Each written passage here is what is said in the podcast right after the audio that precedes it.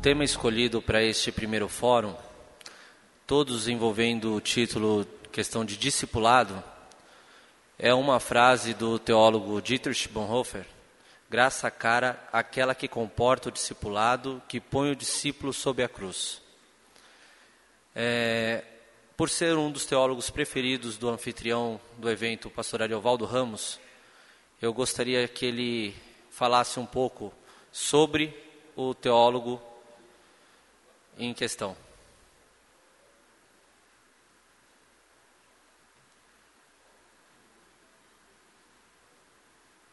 Bom dia, graça e paz. O Bonhoeffer é um, um referencial para todo para toda a igreja ocidental, porque ele foi coerente, ah, ele tomou partido da justiça, denunciou o nazismo, voltou para ficar ao lado da igreja militante, como fundada por ele e por Calbart, para enfrentar os nazistas e denunciar os nazistas. É, entendeu que para deter o nazismo era urgente uma, uma ação eficaz, ainda que não ortodoxa, e levou, portanto, a sua fé e a sua pregação às últimas consequências. Foi condenado à morte e executado antes da libertação da região preso. Se os nazistas tivessem demorado mais uma semana para executá-lo, ele provavelmente estaria é, seria salvo e teria produzido muito mais do que produziu e nos ofertado muito mais daquilo que havia recebido de Deus. É, é um homem interessante, é, começa com uma teologia muito próxima, muito próxima do liberalismo e depois vai gradativamente se aproximando do Calbart, da neo-ortodoxia. E quando você lê as coisas que ele escreve da prisão, ele, ele tem um aprofundamento na fé, um aprofundamento na sua confissão na sua, no seu compromisso com Deus, porque é, a gente só, só denuncia que é crente quando é provado.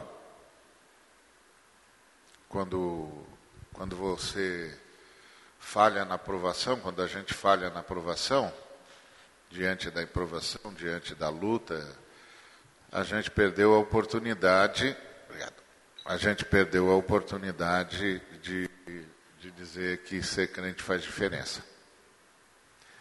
Então, o, o Dietrich Bonhoeffer conseguiu demonstrar que ser cristão faz diferença. E por isso ele é para todos nós um, um referencial de vida. Mas também é um, um teólogo da comunidade.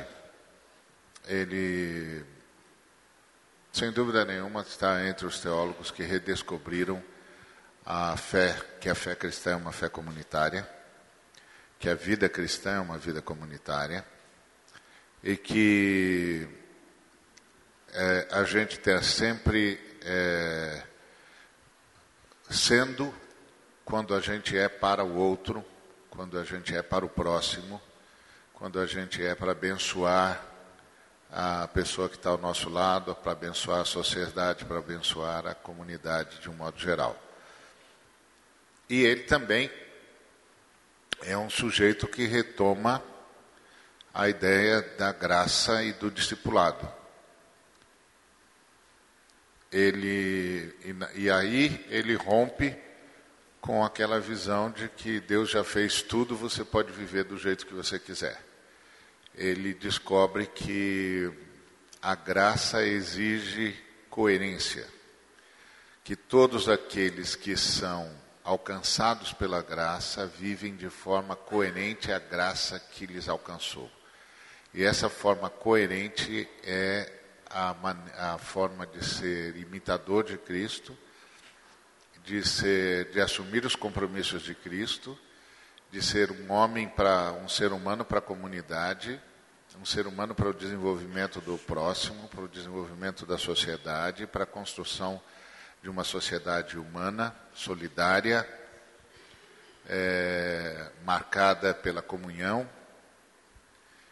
E, e ele, então, é o que introduz no vocabulário teológico a ideia da graça barata, que é a graça é, que os liberais assumem que não exige compromisso, não gera compromisso, não gera comprometimento com o próximo, não gera vida cristã, não gera vida de entrega, de autodoação, de serviço, de amor ao próximo. E principalmente de compromisso com o resgate da sociedade, com o resgate da, da, da humanidade, com o resgate da, da, do conteúdo que tem de ter a palavra humano. Então, Bonhoeffer é, sem dúvida nenhuma, um referencial para todos nós. Todos nós que lemos o Bonhoeffer fomos desafiados a, a assumir a fé cristã como um libelo pela justiça, um libelo pela, pela, pelo progresso humano, um libelo pela libertação do ser humano, um libelo pela liberdade.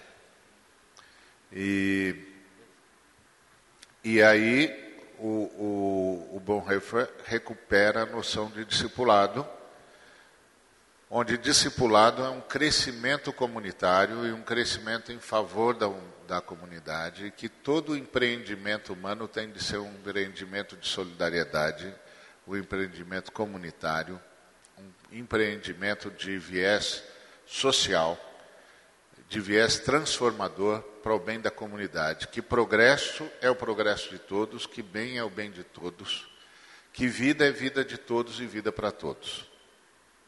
Isso é de Dietrich.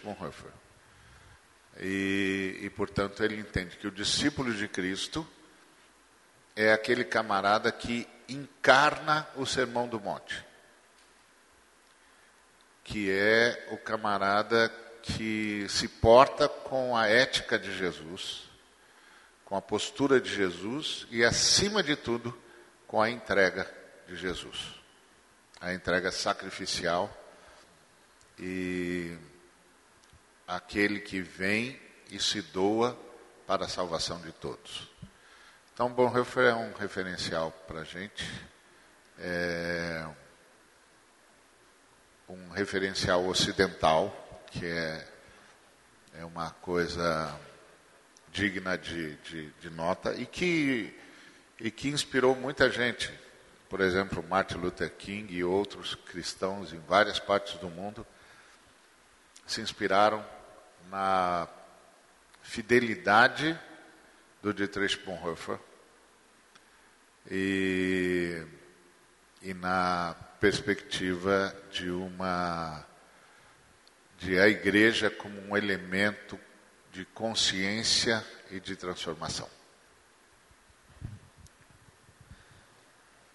É, nós colocaremos os temas ou as perguntas à disposição dos é, nossos convidados e o público, se quiser fazer alguma, alguma observação, pode estar se levantando ou só levanta a mão que um, uma pessoa da nossa equipe vai até você e leva o microfone, ok? É, baseado nessa frase de Bonhoeffer, quando ele diz isto, graça cara, aquela que comporta o discipulado, que põe o discípulo sob a cruz. Parecia estar falando para os dias de hoje, com as ministrações focadas em triunfalismo. O discípulo atual entende o real significado da cruz?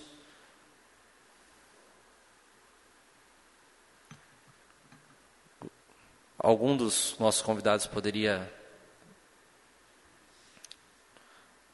Pastor, eu, pode ser o Ricardo Bitum, ou o Ed, ou Capelete ou o Ari. Não, o Ari já falou, né?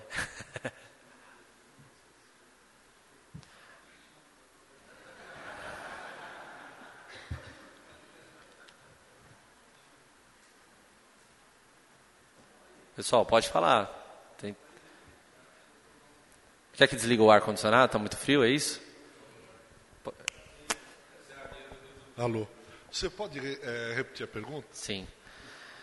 Baseado na frase, é, Bonhoeffer disse isso, parecia estar falando para os dias de hoje, com as ministrações focadas em triunfalismo.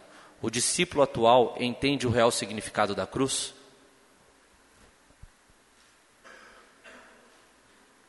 É, o, Bonhoeffer ele contrapunha né, duas graças, a graça que ele chamava de barata, uma graça que não pagava o preço do discipulado e a graça preciosa, essa graça que fazia com que o discípulo, de alguma maneira, se esforçasse para servir ao Senhor através dessa graça preciosa. Alguém que entendeu a mensagem da cruz, alguém que entendeu a mensagem do Evangelho.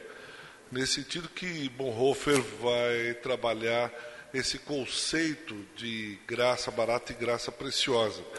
E ele fala isso, eu acho que nós não podemos deixá-lo de, de contextualizar.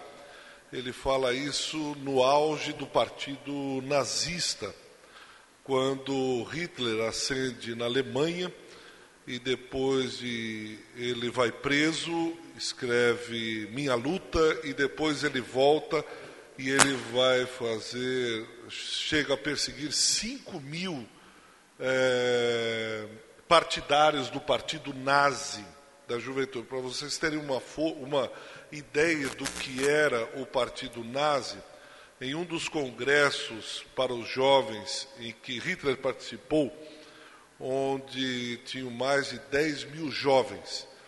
Hitler entra à noite para sua última e derradeira pregação. E ele, ao acabar o discurso, ele pede que as jovens nazistas deem um filho ao Führer, deem um filho ao partido nazi e saem de lá mais de duas mil jovens grávidas dizendo que queriam criar aquele filho em favor ou em prol ou para que sirvam ao Führer, ao grande líder alemão. Então ele é dono de um carisma inigualável e ainda numa Alemanha é, em sérias crises. Por que, que eu estou dizendo isso? Quando Bonhoeffer coloca, ele está confortavelmente em Londres, ele é pastor em Londres. Ele volta para ser morto em 48. Ele passa dois anos na prisão. Ele diz: Eu não posso, uma das frases que ele diz, por isso essa graça preciosa. Ele diz: Eu não posso estar aqui confortavelmente em Londres enquanto o meu povo sofre, enquanto o meu povo está sendo perseguido e ele volta para ser morto. E um dia antes ele está servindo a Santa Ceia na prisão. E depois de algumas horas ele morre.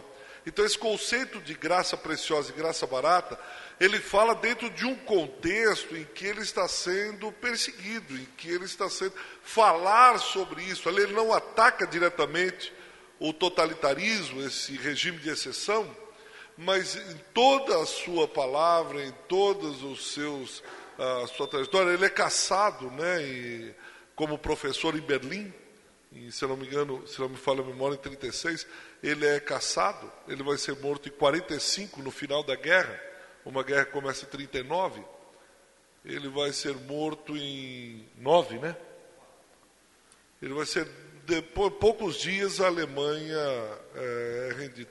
Então, o que eu quero chamar a atenção diante dessa cruz, o discípulo é exposto à cruz, porque ele fala isso dentro de um contexto de perseguição, de dificuldade. E aí você diz: o que é que. Posso entender mais um pouquinho? Pode. O que é que isso tem a ver com os nossos dias? Eu acho que ele vai de contramão a toda uma cultura. Ele vai de contramão a tudo, todo o establishment, de toda uma sociedade que está ali, porque no primeiro momento a igreja alemã, luterana, ela, filho, o próprio Calbart, no primeiro momento, ele não fala, ele não vai contra a igreja. O próprio Bultmann também não, são teólogos contemporâneos.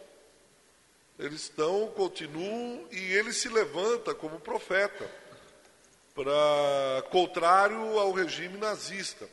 E existem outros movimentos também, a própria escola de Frankfurt, com Horkheimer, Adorno e outros também estão falando. E ele se levanta também como profeta dentro da igreja contra é, é ir contra a maré, o que eu estou querendo dizer assim, é ir contra a maré num momento de pressão. Como hoje, eu acho que tem, faz ponto com os nossos dias, no sentido de que hoje você ir contra a maré que a igreja segue, eu aqui generalizando igreja, também não é muito fácil. Você trabalhar contrário a uma maré, enquanto todos estão seguindo por um caminho, e entre aspas, dando certo, acontecendo, e sucesso, tal, tal, tal, como a Alemanha estava. Porque Hitler, no bom sentido, ele faz um bem tremendo ao povo alemão. Ele combate a inflação, ele combate o desemprego, e o, ele tem sustentação do povo alemão. Ele coloca a Alemanha numa guerra contra o mundo. Entende? Eu acho que é a mesma coisa irmos hoje profeticamente contra o mundo, o mundo do consumo, o mundo da opressão, o, esse mundo que está aí, onde a igreja também, alguns estão remando nessa mesma direção. Ir contrário hoje é pouco que Bonhoeffer fez nesse contexto alemão. É você se levantar e contra tudo que está aí, sendo apoiado pelo governo, onde a igreja deseja muito esse, esse poder político, esse poder econômico, esse poder temporal, e você vai contra. A igreja luterana, com, nesse contexto, caminha junto com o partido nazi. A mesma coisa a igreja hoje, né? Caminha muito bem com o governo sem problema nenhum. E não faz uma oposição, seja o governo qual for, que não faz uma resistência a isso que está aí. Em São Paulo nós passamos por uma situação difícil. Se me lembro, salvo melhor juízo, acho que o Ari foi o único que publicou alguma coisa contrário à expulsão de algum. Quantas famílias foram, Ari? Mais duas mil, né? Seis mil pessoas, é, cerca de 1.600 famílias. 1.600 famílias expulsas de um lugar, uma história comprida, mas a igreja não se levantou, a igreja não falou, e eu acho que a igreja nem sabe muito bem como fazer isso. Então, eu acho que tem sim esse paralelo entre o contexto que Bonhoeffer fala, essa questão da graça preciosa que ele está falando, e hoje aquilo que vivemos e caminhamos.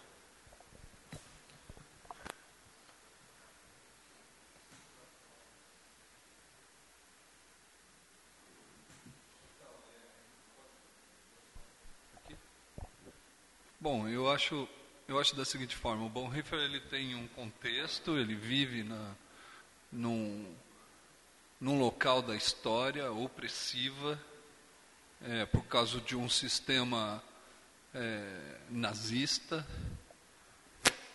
Porém, a, o discurso dele e a vida dele demonstra que ele entendeu a cruz. E ele também diz no seu livro, o Discipulado, que é, acredito que eu, é a base da, da conversa e da discussão, ele fala que o discípulo que não quer sofrer, ele é maior do que o seu Senhor. Então, pensando nisso, hoje, eu acredito que muitos daqueles que querem ser discípulos de Cristo não entenderam a cruz. Porque a cruz leva você, como ele também diz, que o discipulado tem que levar à morte, é essa a afirmação dele também. Então, nós estamos longe. Por que, que nós estamos longe de entender a cruz? Porque hoje nós vivemos também num sistema que acredito eu que é totalitário também. Porém, é sutil. Por quê? Porque nós vivemos num sistema onde o sofrer não faz parte da nossa vida. Né? E esse sofrer não tem a ver com sofrer da tristeza, ou sofrer com tristeza, é sofrer com alegria por causa do Senhor que nós servimos.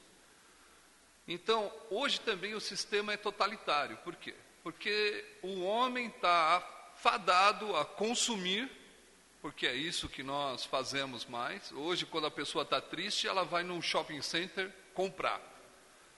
Então, e ela é motivada a fazer isso. Então, nós também estamos numa filosofia de destruição, porque eu só compro aquilo que eu tenho, é, que eu não tenho necessidade. E eu compro induzido por uma publicidade que quer destruir as coisas que você já tem, para que você tenha coisas novas então é uma filosofia de destruição. Então, o sistema que nós temos hoje do consumo, e isso é consequência do capitalismo é, de verdade, e é uma intenção, também é totalitário. E nós não estamos nos apercebendo que nós fomos engolidos por uma situação desse sistema. E por isso nós não queremos sofrer. E, e, o sofrer que ele diz não é o sofrer por sofrer simplesmente, é o sofrer por pessoas que estão é, oprimidas por, por esse sistema totalitário no nazismo.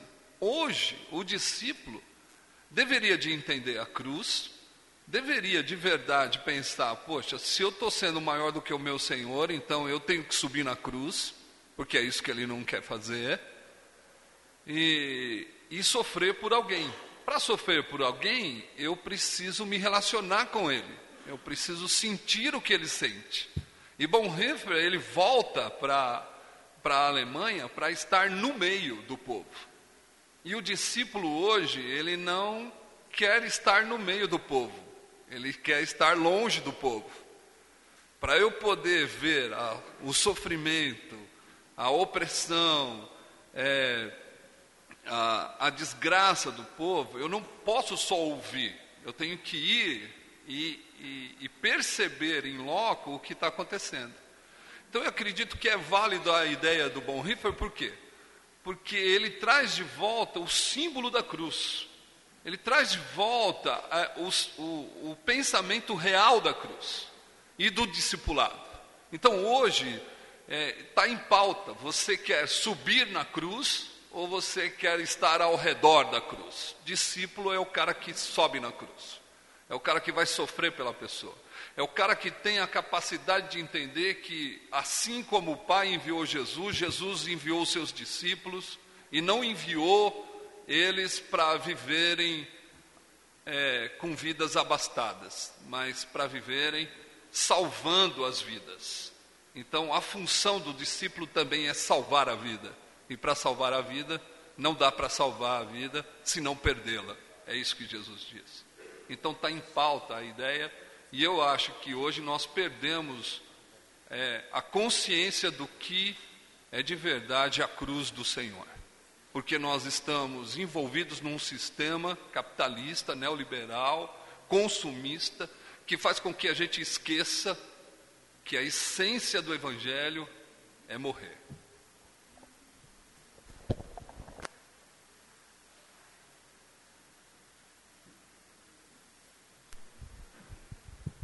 Eu acho que tem um outro aspecto da teologia do Bonhoeffer, Bonhoeffer que está dentro desse, dessa discussão entre graça barata e graça preciosa, que é uma outra afirmação paralela que ele faz.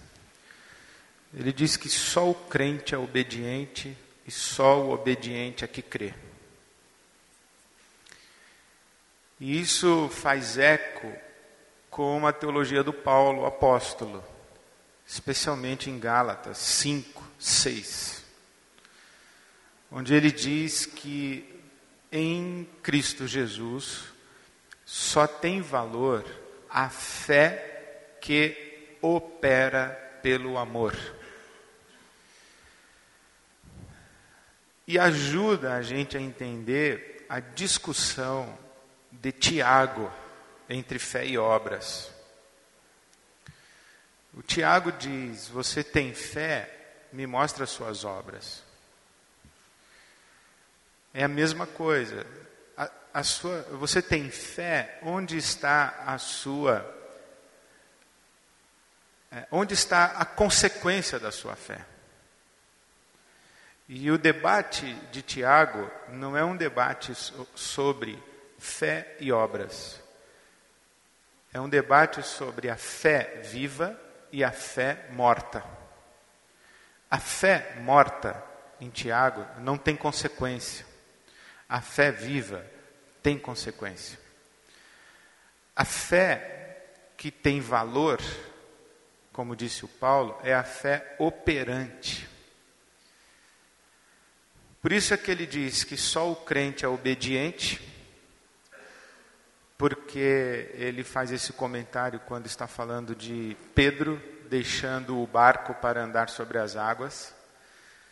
Então ele diz que é o chamado de Cristo que suscita o ato de obediência. E é por isso que só o crente, aquele que crê, obedece. Aquele que crê no sentido de responder ao chamado. E só o obediente é que crê. Em outras palavras, se você diz que crê, mas não sai do barco para pisar na água, então você não crê.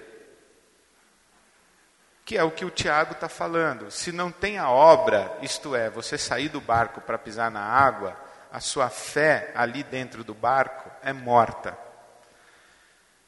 Se você não opera pelo amor, isto é, se você não sai do barco para andar sobre as águas, a sua fé não tem valor algum.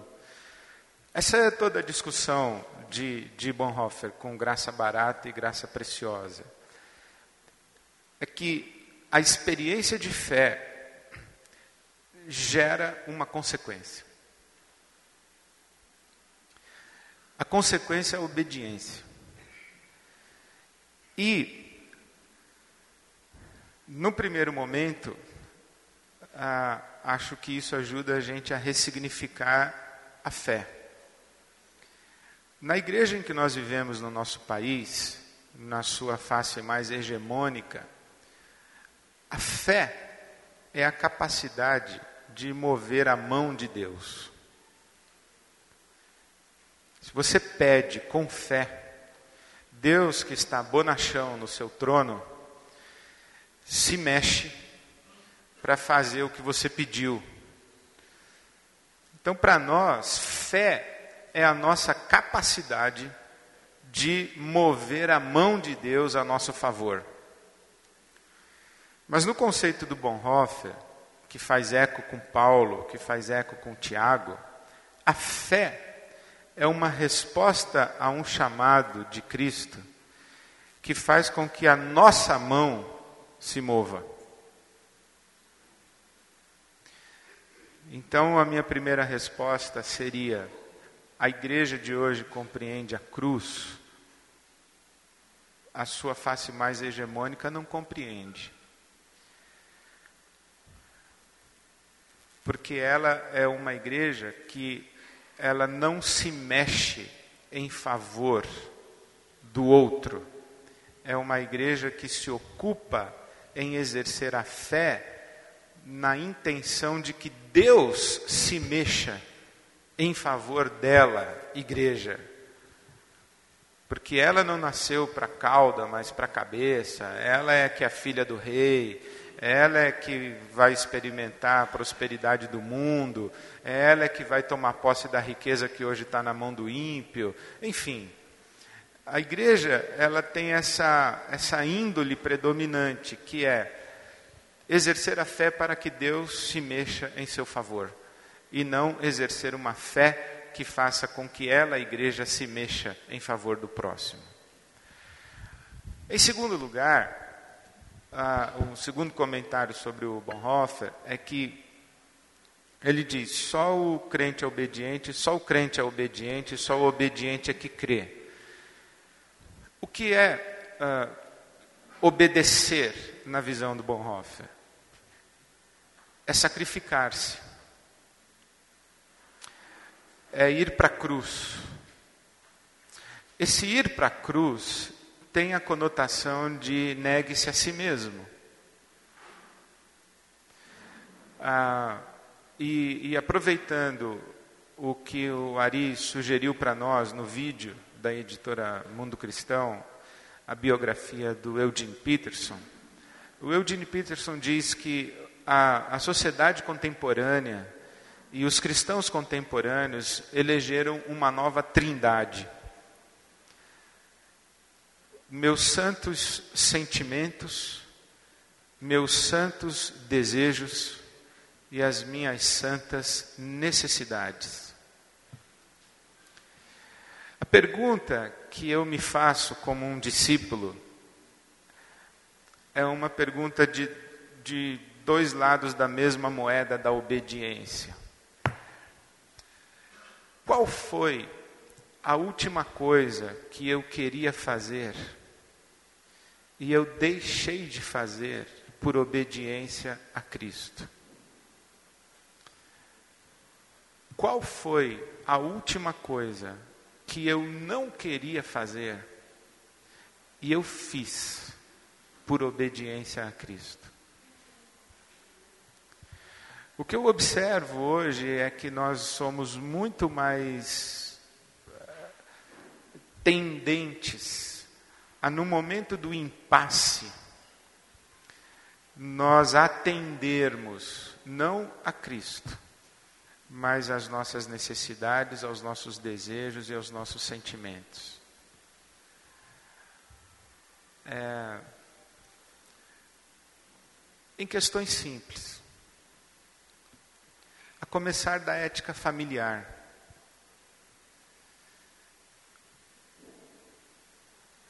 A começar das relações de perdão. Eu não quero retribuir o mal com o bem. Eu quero mais que esse cara vá para o inferno. Mas por obediência a Cristo, eu vou estender a mão da comunhão. E eu vou me ajoelhar e pedir a Deus que derrame o amor dele e a compaixão no meu coração para eu estender a mão mas isso contraria o meu santo desejo e minha, os meus santos sentimentos. Então eu dou vazão aos meus santos desejos e meus santos sentimentos e sacrifico a obediência a Cristo, em vez de sacrificar-me em obediência a Cristo. Então, eu me pergunto isso. Qual foi a última coisa que eu fiz? E eu não queria fazer, mas eu fiz por obediência. E qual foi a última coisa que eu queria fazer, mas não fiz por obediência. É isso que está embutido na fala do Bonhoeffer sobre, do Bonhoeffer sobre graça barata e graça preciosa. Crer implica obedecer, e obedecer implica sacrificar-se. Sacrificar-se é negar-se a si mesmo para identificar-se com a cruz. É, eu confesso que eu mesmo estou muito longe desse desse chamado ao discipulado. E é uma luta diária é, é me identificar com o crucificado. A gente gosta mais é de se identificar com o ressurreto é, é, eu creio que é importante nessa questão da cruz do discipulado, né, até porque talvez é, essa seria a pergunta para a gente meditar mais sobre ela, e dentro de tudo que foi dito, eu, eu, eu gostaria de acrescentar e refletir é, sobre o fato de que às vezes existe na, na nossa, no nosso coração uma, uma crise de identidade nessa relação do discípulo com a cruz. Porque muitas vezes a gente pensa a cruz como uma coisa alheia à identidade, como se fosse uma, uma frustração da perspectiva. Então a cruz nos soa como uma surpresa. como um intercurso, como uma, um acidente no meio de uma estrada, no meio de uma trajetória. Como se ela não fizesse parte do nosso destino, daquilo que é intrínseco da nossa natureza. A cruz é intrínseca da natureza do discípulo. Então, é, a gente às vezes até se confunde nessas coisas por, por questão do conceito. Né? O discípulo de hoje tem consciência da cruz. É, bom, em qualquer época da história, a, a, a falta de consciência da cruz descaracteriza o discipulado. Ninguém poderia ser chamado de discípulo se não tem consciência da cruz. Então, isso é uma crise de identidade.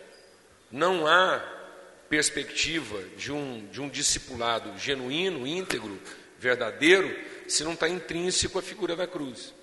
Então, ela, ela, é, ela, é, ela é intrínseca da natureza, do destino, da vocação, do nome. É, então, até porque, é, como crise de identidade, a gente percebe isso. A gente tem a tendência de achar que nós somos salvos pelo nome de Jesus. Mas qual é o nome de Jesus? O nome de Jesus é o Cristo. Então Jesus veio e para ser o Salvador. Mas ele é o Salvador na revelação de Cristo e não como Jesus. A grande frustração dos discípulos foi perceber que Jesus insistia em ser o Cristo. E por isso que às vezes a cruz nos soa frustrante.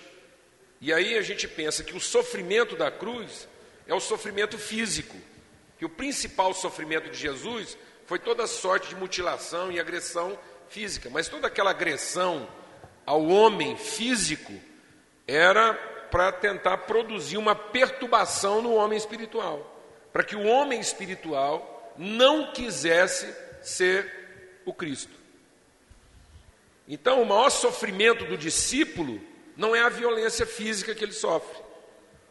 O maior sofrimento do discípulo não é o opróbrio, não é o desprezo, não é não ser compreendido, não ser aceito. O maior sofrimento da cruz é o dilema. Eu continuo a me oferecer por quem aparentemente não merece, ou eu salvo a mim mesmo? Esse é o maior sofrimento, é a angústia. Quando Jesus fala do seu sofrimento, ele não fala na perspectiva do que ele vai sofrer fisicamente. O, o, o, mais profundo sofrimento de Jesus foi o dilema que ele enfrenta diante daquele que o comissionou. O seu sofrimento não é o sofrimento que o homem vai infligi-lo, é o sofrimento que ele tem com relação ao seu próprio destino e a angústia que ele sofre diante daquele que preparou para ele esse destino. E ele diz: Agora, meu pai, a minha alma está profundamente angustiada dentro de mim. E hoje a igreja se permite sofrer por ansiedade e não por angústia. A igreja sofre pelas suas incertezas e não pelas suas convicções. Então, nós sofremos o mal da ansiedade e não o favor da angústia. Jesus não estava sofrendo a ansiedade do mal que seria imposto a ele. Ele estava sofrendo a angústia da consciência do que aquilo implicava como possibilidade de separação e de quebra de uma relação. De não cumprir aquilo que é a sua verdadeira vocação. De entrar em conflito com aquilo que é o seu nome, a sua identidade. Então, nós, como discípulos, tínhamos estar sofrendo o conflito da nossa vocação, o conflito do nosso chamamento, a angústia de alcançar o nosso verdadeiro destino.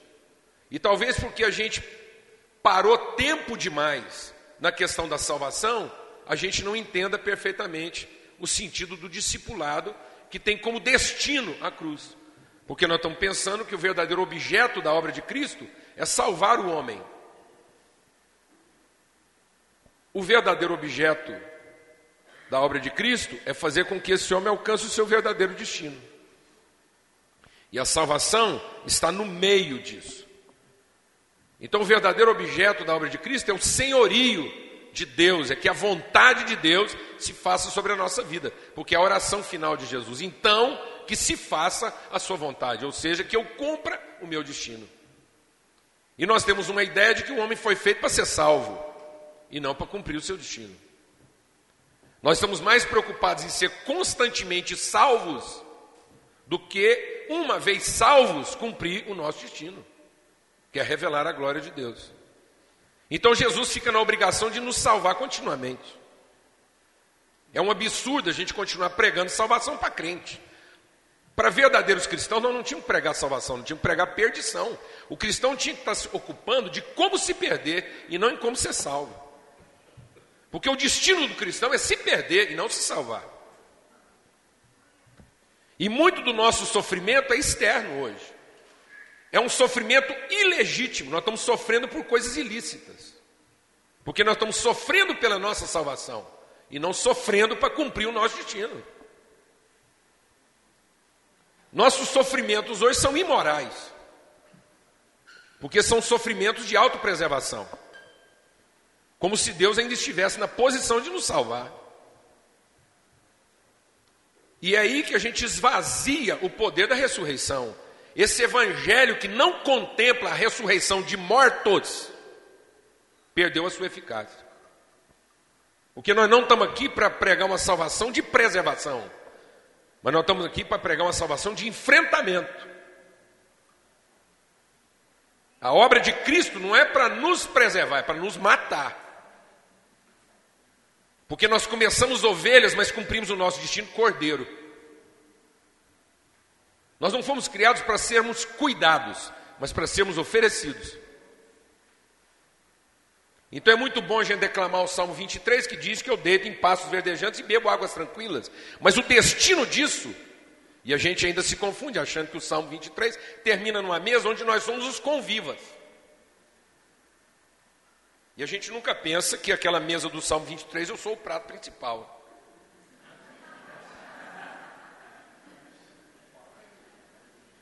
Na mesa do Salmo 23, muito provavelmente eu não sou um dos convivas que vai ser servido.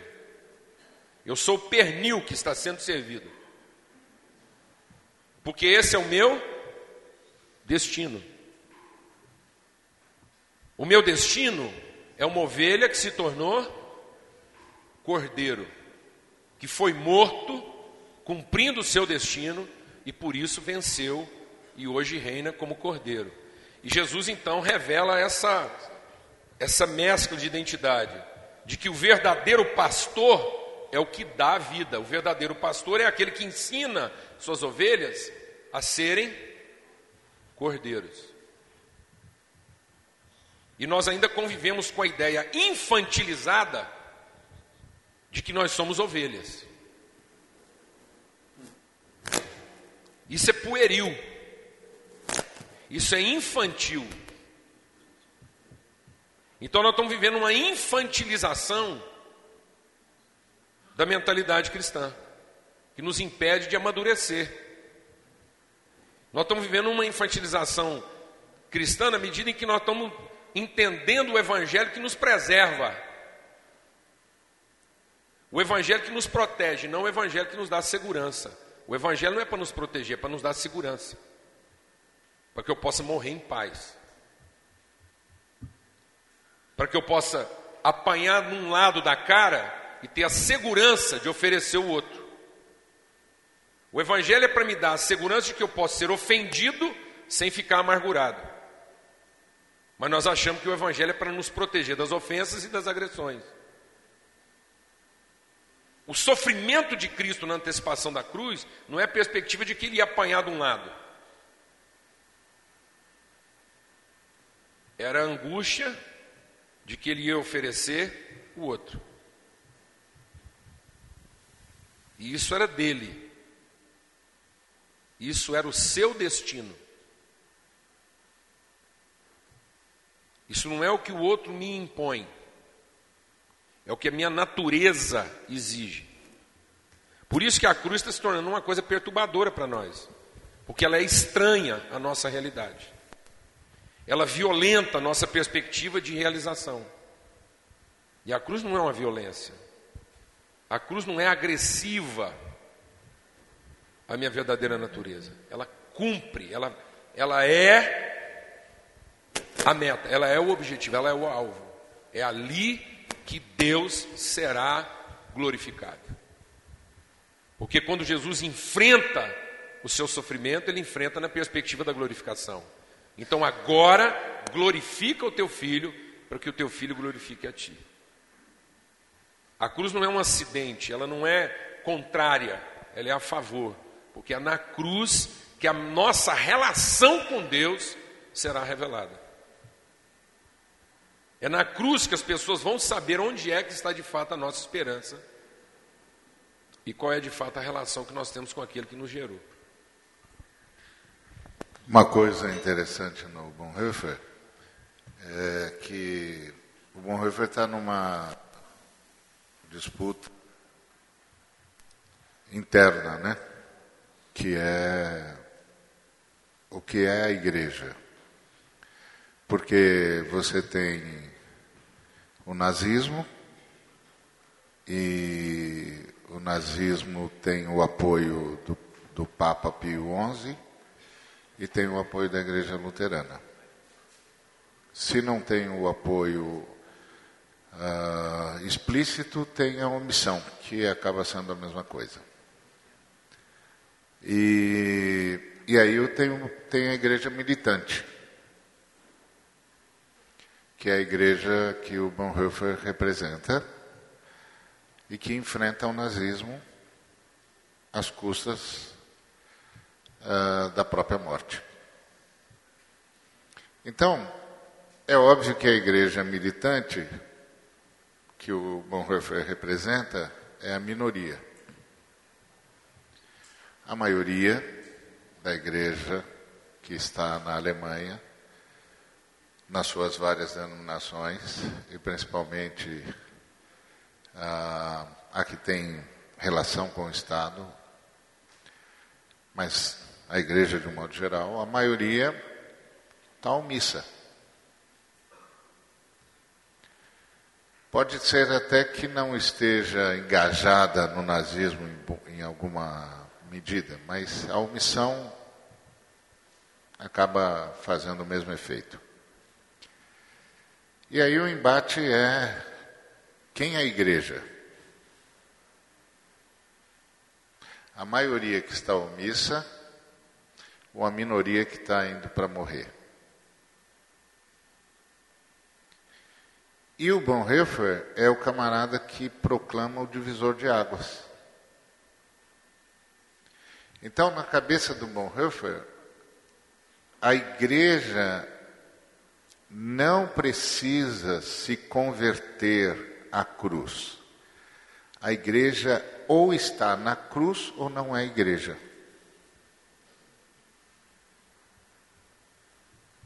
Se não está na cruz, não é igreja.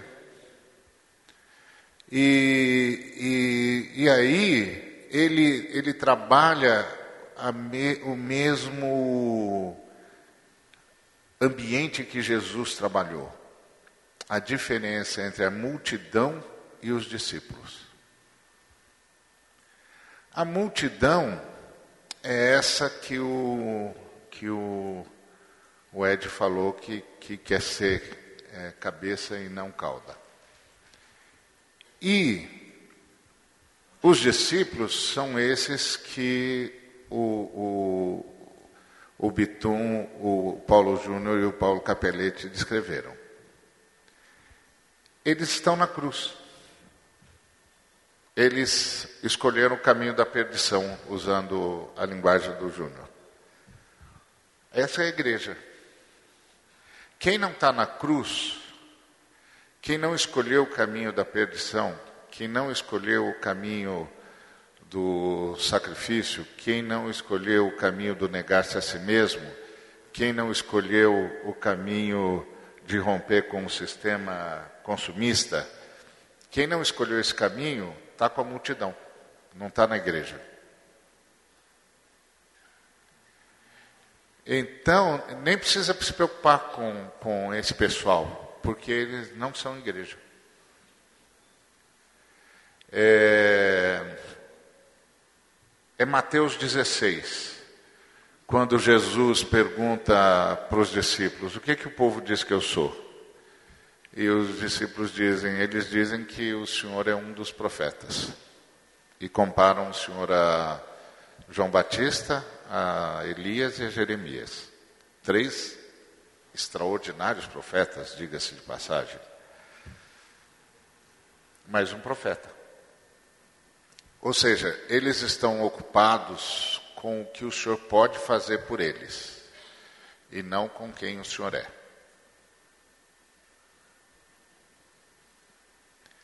Então, todos os que estão ocupados com o que o Senhor pode fazer por eles fazem parte da multidão. Não precisa se preocupar com eles. Jesus nem fez nenhum comentário. Quando os discípulos disseram, ah, eles acham que o Senhor é um dos profetas, calado Jesus estava, calado Jesus ficou. Mas aí ele perguntou para os discípulos: e vocês? Quem vocês dizem que eu sou? E aí o Pedro disse: Tu és Deus que vieste em carne e osso para nos libertar. Tu és o Cristo, o Filho do Deus vivo. Ou seja, tu és Deus que vieste em carne e osso para o sacrifício. Ponto. Todos os seguidores de Cristo, todos os discípulos de Cristo, vão para a cruz. Ou não são discípulos de Cristo, são da multidão. Então, o Bonhoeffer, ele faz essa, essa, essa divisão clara. Isso Talvez isso é que seja a coisa que mais incomoda no Bonhoeffer. Porque o Bonhoeffer, ele, ele tem essa visão de que a cruz não é uma coisa assim, puxa, olha o que ele está fazendo. A cruz é um caminho natural mesmo. É, que outro caminho que tem? Não tem outro caminho, é esse aqui mesmo. Enquanto a gente não é chamado a, a, a deixar claro que somos discípulos de Cristo, a, a coisa fica assim meio turva, né? Porque está tudo em paz, está tudo tranquilo, discípulo e multidão andam juntos. Quando vem a hora da prova, quando vem a hora da história, quando vem a hora da crise, a crise separa discípulos de multidão. Os discípulos escolhem a cruz. Os discípulos vão para a cruz. A multidão vai continuar do jeito de sempre. No caso, a multidão vai se encolher e vai se esconder. Usando a linguagem do Júnior, vai se preservar. A igreja vai se perder. Então, para o Bonhoeffer, aquela era a hora da igreja, não era a hora da multidão. A multidão não viria mesmo. A multidão vai se preservar a multidão vai ficar lá, a multidão vai se omitir, a multidão vai fazer de conta que não viu. Porque para a multidão, identificar-se com Jesus na cruz não interessa.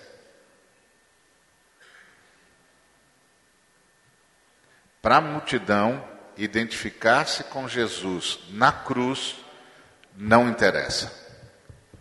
Para a multidão, só interessa se identificar com Jesus que cura, com Jesus que abençoa, com Jesus que limpa a lepra, com Jesus que devolve visão, que devolve mobilidade motora. Só, interessa, só, só vale a pena se identificar com esse Jesus. Com Jesus da cruz, não interessa. Então, o Bonhoeffer, uma das coisas que mais incomoda a gente no Bonhoeffer é que ele faz essa divisão clara. Então, na cabeça do Bonhoeffer, não é que a igreja está faltando com o dever, é que não é igreja mesmo. O pessoal que não veio é porque não é igreja mesmo, porque a igreja vai para a cruz. Essa é a posição do Bonhoeffer. Ah, porque você não está chateado com os outros pastores? Não, eles não são da igreja. Não precisa ficar chateado, eles não são da igreja. Eles são da multidão. É, não tem pastor, não tem pastor ruim, tem lobo e tem pastor. E tem pastor. São questões de conceito, a gente está ferindo os conceitos. É, exatamente. Então, para o Bonhoeffer está tá tudo, para o Bonhoeffer está tudo bem. As coisas estão do jeito que são mesmo. Quem é pastor é pastor, quem é lobo é lobo, e quem é igreja é igreja, quem é multidão é multidão. E a história, a história faz a separação. A, a, a, a cruz faz a separação. Quando a igreja é testada na história, a igreja escolhe a cruz. E a multidão escolhe a omissão. Então, isso aqui no Bonhoeffer é assustador. E ele está certo. Ele está certo. Ele está certo. O, o, o, o Ed, ontem, na fala dele, disse que discípulo de Jesus só o, o Espírito Santo faz.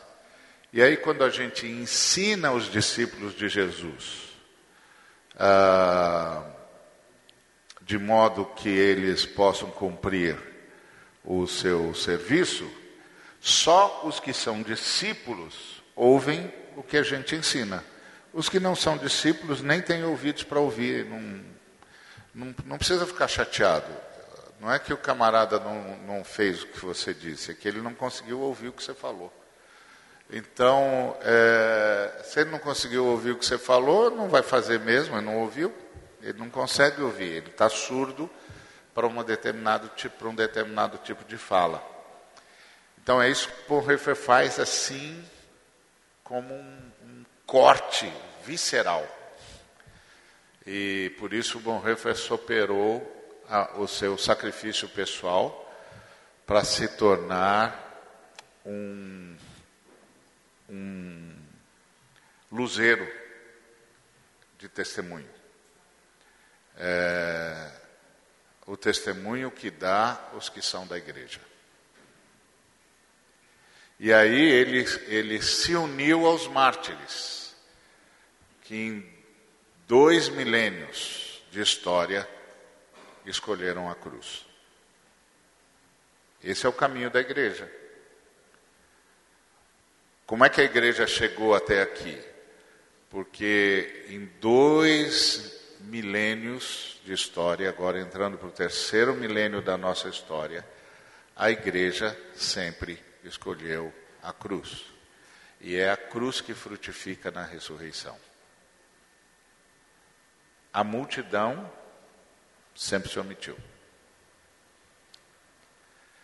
Então, isso no Bonhoeffer é, é desafiador. Desafiador.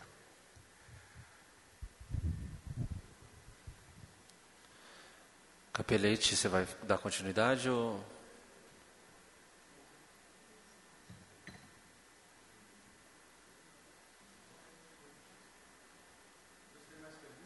Tem.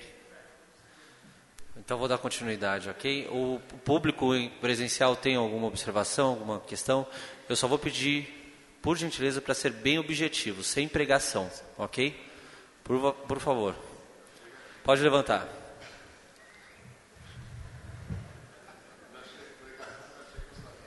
Já chega os dados. Prefiro ficar sentado mesmo. É, foi falado sobre Hitler, né? E eu creio que ele talvez tenha menor julgamento do que os pastores que estão pregando esse movimento carismático sem cruz, porque Hitler matou corpos e eles estão matando almas eternas. Alma é, é eterna não mata, mas espiritualmente as pessoas se tornam mortas por não estarem realmente vivendo o evangelho verdadeiro, que é o da cruz, que é o da comunhão com o Espírito Santo. Inclusive, não tem como ter cruz sem. Humanamente, nós não temos como ir nos lançar na cruz. Isso é pela, pela ajuda do Espírito Santo. É pelo Espírito que nos mortificamos, né? E eu até anotei aqui para mim não esquecer que muitas vezes a gente esquece, é o que o irmão Ed René falou, né, da, da, obediência, né, e a gente fica querendo olhar nos olhos de Jesus, abraçar Ele, e esquece lá de Mateus 25, que ele fala que o que fizermos aos pequeninos, estaremos fazendo a Ele, né, se a gente quer olhar nos olhos de Jesus, abraçar Jesus, é só pegar um mendigo, fazer isso na rua, né, isso é cruz, é a fé com obras que está intimamente ligada ao amor. A fé vem do amor e o amor vem da fé, um completa o outro. É só isso que eu queria acrescentar, assim, porque realmente eu... a gente tem vivido um movimento carismático muito grande, né? O avivamento ele ele convence do pecado, da justiça e do juízo. E esse movimento hoje em dia está induzindo ao pecado porque não tem né, esse, essa consciência de cruz. Ok. Amém. É, não, não, peraí, vou, vou conciliando aqui, vou colocar agora a pergunta do pessoal da internet e vou para a minha pergunta aqui, que já estava... Tem um tema, eu gostaria de já passar.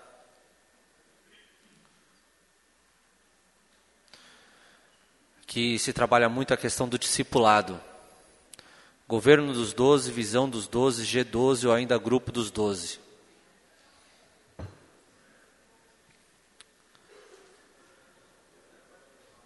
Vou fazer uma observação aqui, depois eu faço as perguntas. O G12 tem gerado grandes discussões no meio evangélico brasileiro devido à sua conotação neopentecostal. Bem recebido e implantado por algumas igrejas e totalmente rejeitado em outras. Pedir silêncio para o pessoal, por favor. A principal crítica ao movimento é com relação às doutrinas, que os opositores alegam estar embutidas no G12. Muitas dessas doutrinas não são aceitas pelas denominações tradicionais e pentecostais clássicas, que imaginam que praticam atos tais como batalha espiritual, quebra de maldição, cobertura espiritual, atos proféticos, cura interior, regressão, hipnose, fato não confirmado pelas igrejas G12. Algumas críticas também pelos tradicionais, porque imaginam que no encontro a pessoa pode ter o seu renascimento para Cristo.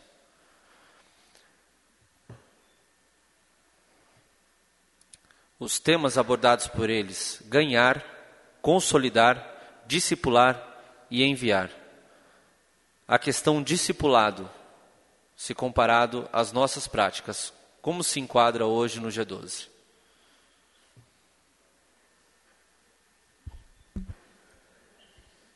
É, minha resposta é bem curta, porque G12 é uma realidade absolutamente distante de mim e da minha experiência comunitária. Então eu não tenho muito o que falar sobre G12. Mas eu tenho uma convicção que discipulado não é uma coisa que a gente faz com evento, método e apostila, curso, workshop e retiro de fim de semana. Discipulado é uma coisa que a gente faz com relacionamento.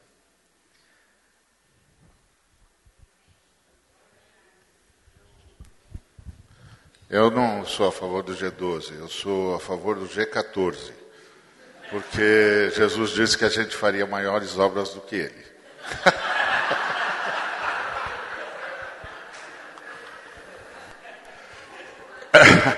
Isso aí é, é, esse negócio aí é militarismo, não é igreja. Isso é instituição militar, criação de legiões de guerra. Isso não tem nada a ver com Jesus. Acho que todo mundo pode fazer é, pensar criativamente, deve mesmo, mas tudo que a gente pensa tem de ter o limite das Escrituras Sagradas, do senhorio de Jesus, das boas notícias que Jesus ensinou e que o Espírito Santo propagou através dos apóstolos. Não há discípulos pessoais, há discípulos de Cristo. Ponto. Eu não faço discípulos eu ensino os discípulos de Cristo a serem discípulos de Cristo.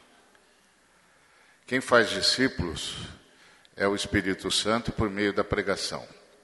E depois, o meu papel e o papel de todos os outros que o Senhor deu à igreja para aperfeiçoar os santos para o cumprimento do seu serviço, é ensinar os discípulos que o Espírito Santo produziu a partir da palavra. E a partir, de, como disse a irmã, do convencimento do pecado, da justiça e do juízo. Então aí a gente vai ensinar essas pessoas a serem discípulos, discípulos de Cristo. Seguirem Jesus, que é a busca pelo cumprimento do, do seu destino, que necessariamente passa pela cruz. Então, todo esse movimento é um movimento de adensamento, é um movimento de conquista de multidões. Uh, é um movimento sociológico, não é um movimento teológico. É um movimento sociológico. Como você organiza pessoas, como você estupidifica as pessoas e torna as pessoas tão obedientes e tão manipuláveis nas suas mãos que elas farão o que você quiser. Isso é um movimento de manipulação de seres humanos. Eu me lembro de um camarada no interior de São Paulo que queria mostrar para a igreja dele o que significa ser um dos doze. Então o que, que ele fez? Ele pôs um punhado de sal na mão e na frente de toda a comunidade ele estendeu a mão com sal. Um punhado de sal. Cada um dos doze dele veio e lambeu o sal que estava na mão dele. E aí ele ensinou para a igreja o que significa ser um dos doze de alguém. Agora eu pergunto para você, o que que é, o que que isso tem a ver com Jesus Cristo? O que, que isso tem a ver com o sujeito todo-poderoso que abriu mão da sua glória, tirou a túnica, cobriu-se com uma toalha, pegou uma bacia com água e saiu a lavar os pés dos doze. Então, para Jesus, G12 era outra coisa.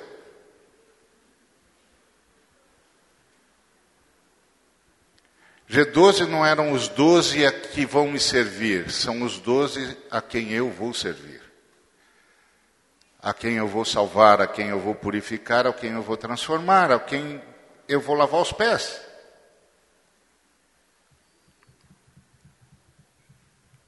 Desculpa, com todo respeito a todos os irmãos, criativos e tal, Deus abençoe você.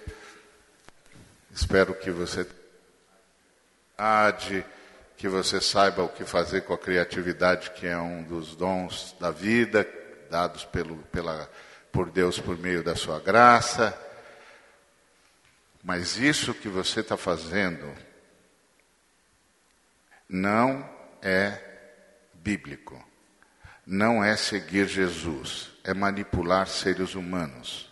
E Jesus veio para libertar seres humanos, não para manipular seres humanos.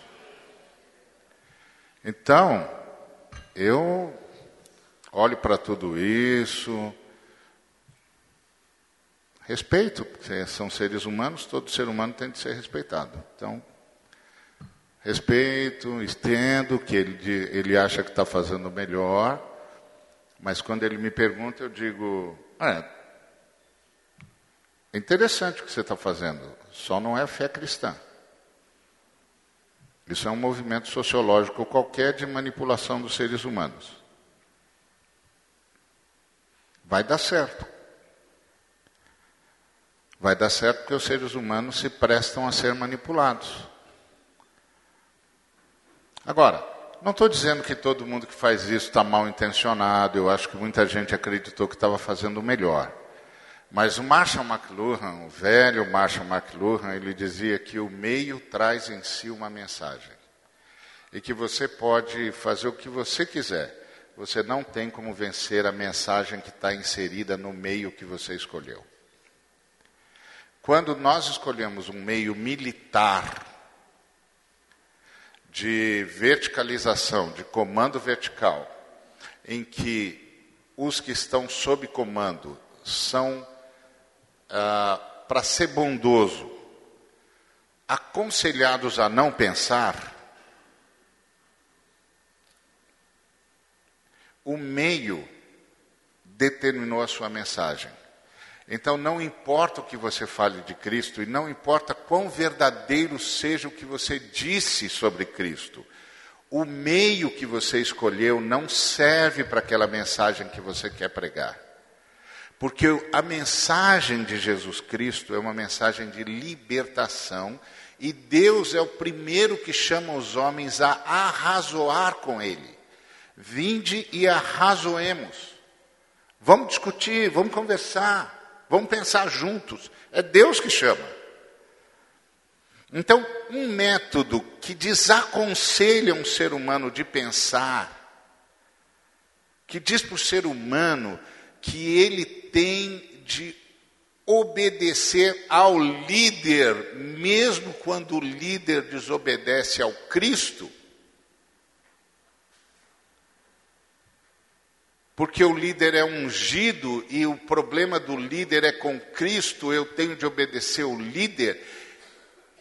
A Bíblia, nas, na fala do, do Senhor Jesus, disse: Um só é o vosso Pai, um só é o vosso pastor, um só é o vosso mestre.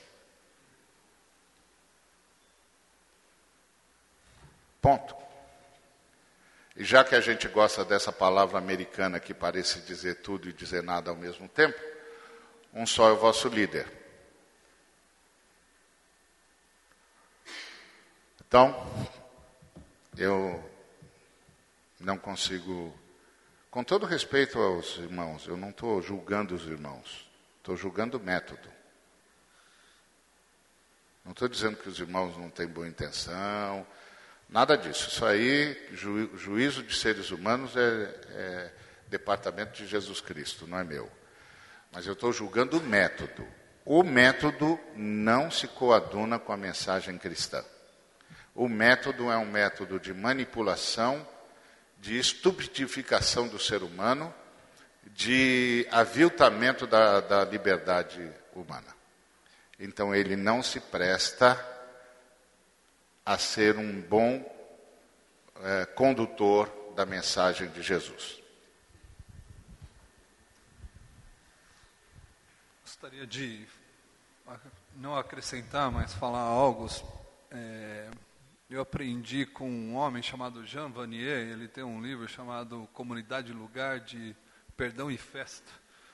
É um francês que tem um, um trabalho que mora junto com pessoas deficientes. E ele diz da seguinte forma: que comunidade ou vida do discípulo é uma vida de convivência. E convivência é viver junto. Então, o discípulo de Jesus, ele é discípulo porque vive junto com outro discípulo. E dentro de uma comunidade, para Jean Vanier, todos têm que fazer junto as coisas. Então, não tem alguém que mande, mas tem alguém que faça junto. Vamos fazer junto. Não vamos fazer por eles, não vamos fazer para eles, eles não vão fazer para nós, mas nós vamos fazer junto. Então, para Jean Vanier, é, a vida do discípulo é uma vida de convivência, onde nós vivemos juntos e fazemos tudo para que todos possam obter uma vida digna. Aí pensando no G12 em relação a isso, parece que Jesus também disse lá em Mateus, é, Marcos 10, que é aproximadamente isso que o G12 propõe, um método piramidal, né? hierarquia piramidal e o pastor sênior vai estender a mão com sal e os doze vão lamber o sal. Né? Mas para Jesus, ele fala: olha, no mundo, vocês têm os governantes, abaixo deles as autoridades, porém, entre vocês não será assim. e aí ele diz da seguinte forma: o primeiro será o último, e aquele que quer ser servido tem que servir a todos. Então parece que o Cristo, ele destitui toda, o, todo o governo piramidal. E é claro que com isso a gente não, não quer ridicularizar e nem é, falar a respeito de uma situação sociológica. Eu acho que a fé cristã é quando nós nos encontramos com o outro e nos tornamos iguais a eles, e não diferente deles e nem serem serem mais do que eles. Nós temos que nos colocar na posição de seres humanos iguais. É o que o Cristo fez. Ele deixou todo o seu poder, toda a sua glória e se fez homem. Se fez carne. A Bíblia diz que ele se fez carne. Então, se ele se fez carne, ele se fez pertencente à humanidade. E isso é de suma importância para a vida cristã. E quando nós vemos um sistema opressor que é piramidal, onde um manda e os outros têm que obedecer sem pensar, né? Isso é algo difícil. E uma das coisas que tem um homem, um teólogo chamado José Comblanc, ele diz: tudo que nós colocamos culpa, até no diabo, é preguiça intelectual, né? Então, nós precisamos de verdade é começar a pensar se, se isso é, tem fundamento é, da fé cristã ou não. Se está dentro do Cristo, se está na cruz isso como essência da nossa vida, então vamos fazer. Se não está, vamos começar a pensar que a metodologia só vai levar ao conceito numérico. Crescimento numérico não significa vida cristã e vida de discípulo. Porque vida de discípulo é uma vida na outra. E para isso demora, não é efervescente. Não é você tomar uma cebalena e estar tá sarado. Vai demorar, porque a libertação não é imediata, é um processo que demora. Né? Como Ed falou ontem, de sacar o homem de dentro dele, é, não é um sacar imediato, mas é algo que é um processo de convivência aonde o discípulo vai aprender com outro discípulo quem é Jesus e por isso ele se liberta. Então eu queria só deixar essa palavra.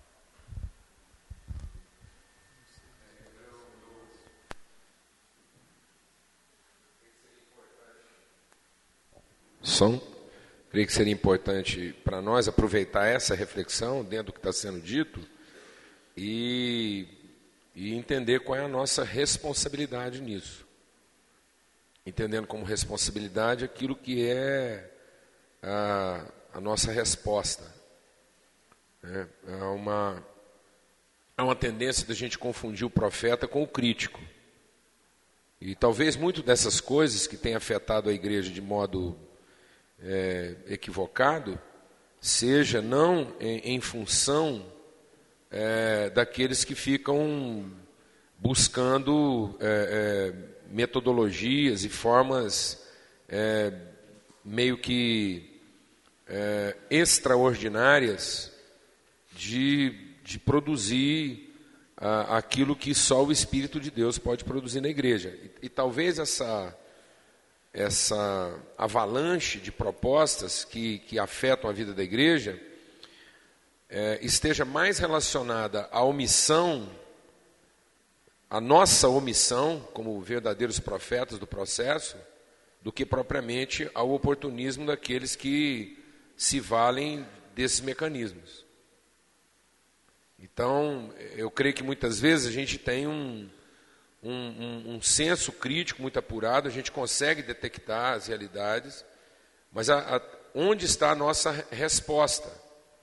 aos anseios, aos, aos desafios que as pessoas enfrentam e a, e a sede que elas têm de encontrar é, a verdadeira direção. Então eu fico me perguntando se o povo está sofrendo mais a custas dessas metodologias equivocadas ou sofrendo mais pela nossa omissão. O que, que faz sofrer mais? É. Na medida em que muitas vezes nós não apresentamos o nosso engajamento, a nossa, a nossa resposta. Resposta não às pessoas, mas respostas a Deus. Na medida em que nós nos tornamos responsáveis por essa realidade. Então eu considero que, que nós vivemos hoje uma situação muito grave. Uma situação grave que deixa as pessoas com uma certa orfandade. Em que, de um lado, existe um, um, um abuso, um oportunismo, um aproveitamento, mas que esse abuso, esse oportunismo, esse aproveitamento se deve não à, à astúcia dessas pessoas, mas se deve muito mais à, à falta de compromisso, engajamento e responsabilidade da parte daqueles que, que, que é, dizem conhecer a verdade e a orientação. Então eu creio que nós não podemos sair de uma reflexão como essa é, simplesmente detectando o que, que não funciona. O que, que não está certo, porque isso é juízo. Nós não podemos fazer juízo, nós temos que fazer justiça. E fazer justiça é dizer como é que nós enfrentamos essa situação? Como é que nós respondemos aos anseios, necessidades e desafios dessas pessoas? Como é que nós nos tornamos Cristo dentro dessa realidade? Que eu creio que era a situação do Bonhoeffer. Uma coisa é a gente criticar essa realidade sentado num gabinete em Londres. Outra coisa é a gente enfrentar essa realidade dentro de uma cela de prisão em Berlim. É. O que, que eu sou como resposta a essa realidade? Porque um profeta destituído do caráter da sua vocação, ele é apenas um crítico. Porque ele tem o dom, mas já não tem mais o espírito da profecia. E eu percebo que muitas vezes hoje a gente mantém o dom profético, mas perdeu o espírito da profecia. Que é amar essas pessoas e dar a vida por elas. E se apresentar e, e sofrer as contingências do nosso próprio chamamento. Então aqui nós temos hoje um, um público que, que tem um potencial muito grande de transformação. Mas às vezes a gente termina uma reunião como essa e cada um volta para casa dizendo: Você viu como a gente tinha razão? E eu vou dizer uma coisa, amado. Quando eu percebo o erro de um irmão, a última coisa que eu queria ter era razão. Eu faço de tudo para não ter razão quando eu percebo que alguém está errado. Eu quero lutar até o fim para não ter razão a respeito do pecado de alguém. Então nós aqui precisamos enfrentar isso de maneira mais positiva, de maneira mais responsiva e mais responsável. Não é justo alertar as pessoas de que elas podem estar sendo enganadas por isso ou por aquilo, se cada um de nós, pessoalmente, não assumir um engajamento de oferecer a própria vida no sentido de gerar uma realidade diferente. Em nome de Jesus. Em nome de Jesus. As pessoas não serão redimidas nem resgatadas a partir da nossa capacidade de fazer juízo, mas sim a partir da nossa o nosso chamado de fazer justiça. Então esses homens que foram citados aqui, né, estão lá engajados, estão lá sofrendo. Então é muito importante, porque às vezes você está ouvindo e fala, puxa lá, tá vendo? O Ari, o Ed, o Capelete, legal, tá vendo? É aí, ó, é isso que eu pensava. Então eu saio daqui dizendo, tá vendo? Eu tinha razão. Ouvi esses homens e eles me deram razão. E aí você volta lá para sua comunidade e fala, gente, ó, nós temos razão. Razão em quê? Razão de que tem gente sendo enganada, uns estão usando os outros. E daí? E daí? Nós não vamos nos apresentar diante de Deus para listar o pecado dos outros. Nós vamos nos apresentar diante de Deus para prestar contas de nós mesmos. Ninguém vai chegar diante de Deus e tirar do bolso uma lista de censuras que ele anotou durante a sua vida a respeito do comportamento dos outros. Então, essa realidade que a gente detecta, ela é cruel. Nós estamos diante de uma crueldade. Há certas situações que tão, são tão graves que são inescrupulosas. As pessoas não têm escrúpulo na perseguição das suas ambições. Mas Paulo diz: orem por mim, para que eu saiba como convém responder a cada um. Orem por mim, para que eu saiba ser responsável. Então a minha questão hoje não é como isso está sendo mal feito. A minha questão hoje, cada dia mais, é qual é a minha responsabilidade diante dessa situação. Como é que nós, como igreja, respondemos a essa realidade? Se na contrapartida disso a gente se contenta ainda em, em fazer cultos e reuniões apenas para celebrar o fato de que a gente tem razão. E aí eu acho que a gente fica mais próximo ainda do fariseu, que apresentava o seu louvor diante de Deus e dizia: Deus, recebe a minha oração, porque está aqui um homem que faz tudo certinho e que não sou como esse desgraçado pecador. Então, se de um lado nós temos o oportunismo, do outro lado nós estamos também correndo o risco de um farisaísmo. Na medida em que a gente não apresenta uma resposta. Na medida em que a gente não é engajado.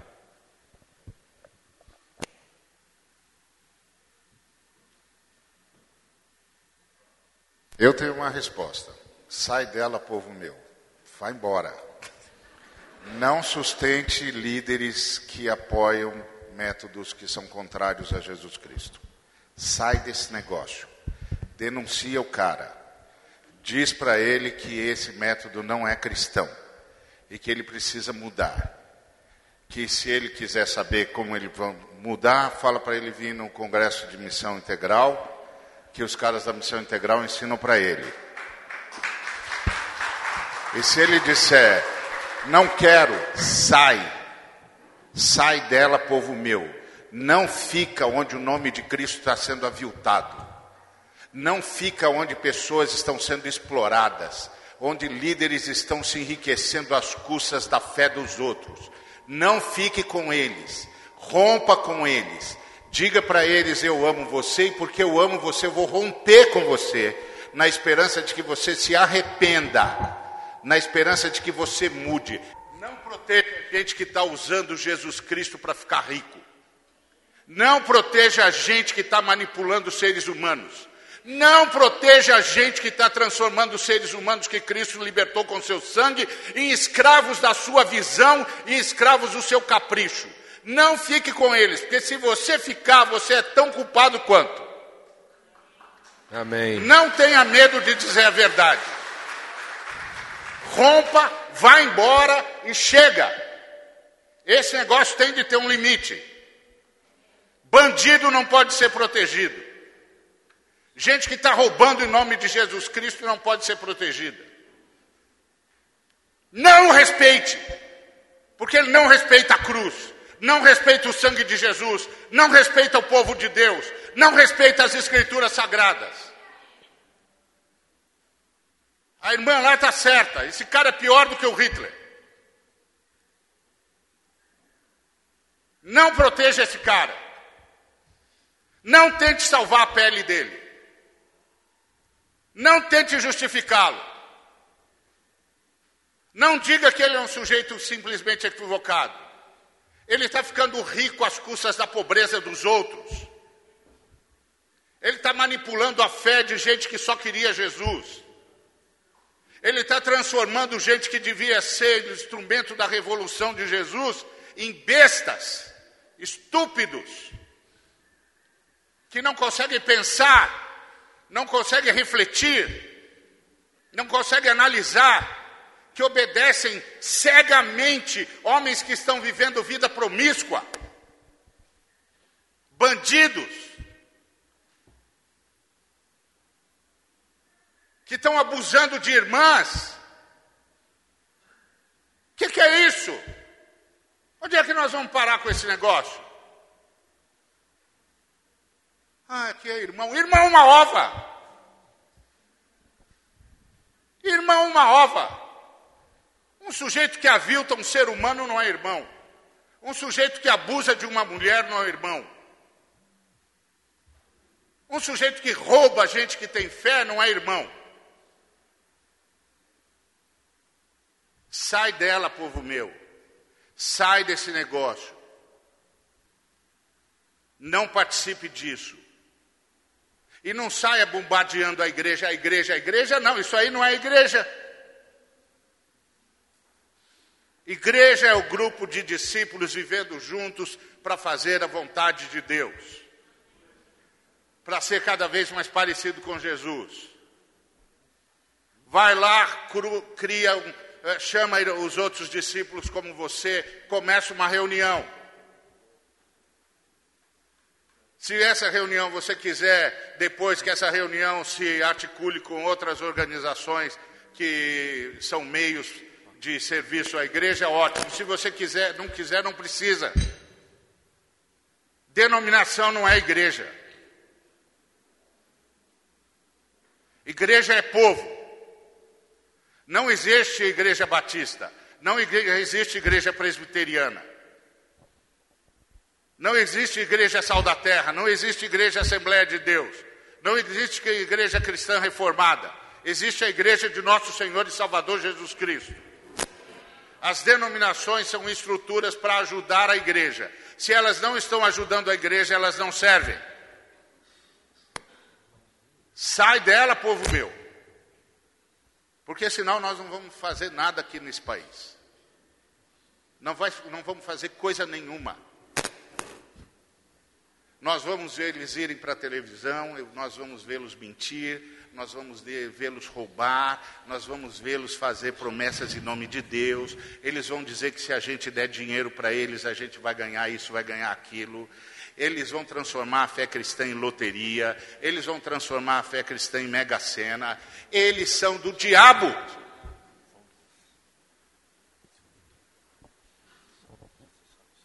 Ah, você está dizendo que ele não é salvo? Não sei, não estou falando por ele. Estou falando o que ele está fazendo. O que ele está fazendo é do diabo.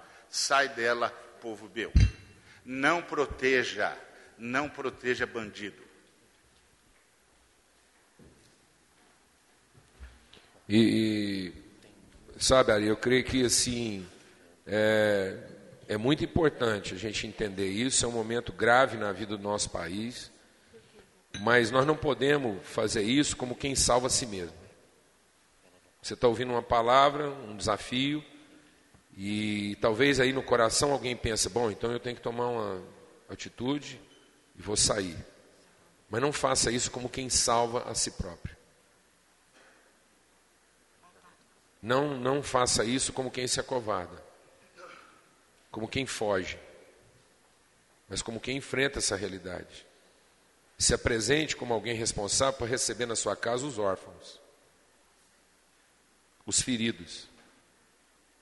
Porque o nosso problema é que muitas vezes as pessoas detectam problemas, dificuldades, contrassenso, e aí elas saem como quem foge, como quem se protege. E simplesmente mudam de endereço. Saem sem enfrentamento, sem correção, sem cruz, sem responsabilidade.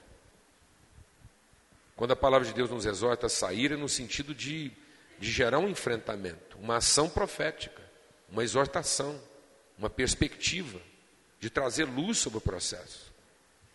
E não como quem foge durante a noite às escondidas, como quem salva a própria pele.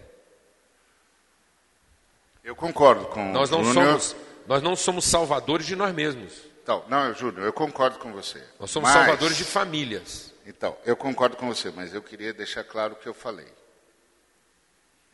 E eu queria deixar claro o seguinte: você, dentro de uma instituição tomada por um líder forte, você não pode contra ele. Você não pode contra ele. Ele é o líder da instituição, ele é o líder do movimento, você não pode contra ele. Então você sai no enfrentamento, sai como profeta, sai levando pessoas e leve as pessoas para a igreja de Cristo. Aquele movimento não é de Cristo. Então foi isso que eu falei. Eu concordo com o Júnior. Exatamente. Que você não é. sai para salvar-se a si mesmo. Você sai para salvar pessoas. A igreja. A igreja. Não, não se exima da responsabilidade que você tem sobre pessoas. Porque tem gente que foge, é, como, como quem foge da guerra para salvar si próprio e deixa os seus discípulos à mercê dos seus algozes. Então, é preciso que cada homem e mulher de Deus entenda a responsabilidade que nós temos sobre as pessoas que observam nossa vida. E cada um aqui é responsável. Cada um aqui é responsável pelas pessoas que gerou, pelas pessoas que influenciou, e nós não podemos deixar, porque num momento como esse, a vida que menos conta é a nossa própria. A vida que menos conta é, é, é a vida de quem tomou ciência do problema e da dificuldade. E às vezes a gente toma ciência de um certo problema, de uma certa dificuldade, a gente toma ciência de um certo engano e se preocupa com a própria vida. É muito comum na igreja as pessoas detectarem um problema e querer que alguém resolva isso por elas. Então, em nome de Cristo Jesus, nós precisamos nos tornar mais responsáveis uns pelos outros no enfrentamento dessas questões. Porque senão nós vamos enfrentar essas questões com um problema ainda pior. Vamos causar ainda um dano ainda maior. Então, em nome de Cristo Jesus, nós precisamos nos tornar mais responsáveis uns pelos outros nas mínimas coisas. Essa coisa de você identificar um problema na sua igreja e transferir essa responsabilidade. Quem identificou o problema é responsável. É responsável por ele. É o profeta da questão. É o homem e a mulher levantado e iluminado por Deus para enfrentar isso de maneira própria. Em nome de Cristo Jesus. Nós precisamos de uma igreja mais amadurecida, de gente mais bem resolvida. Não saia de uma questão dessa, porque você é o mais mal resolvido dentro dela. Mas enfrente essa questão, porque diante de um problema como esse, você está bem resolvido com Deus e você entende a sua responsabilidade e assume essa responsabilidade. Assuma a responsabilidade sobre vidas, se for necessário. Mas não escape disso. Não fuja.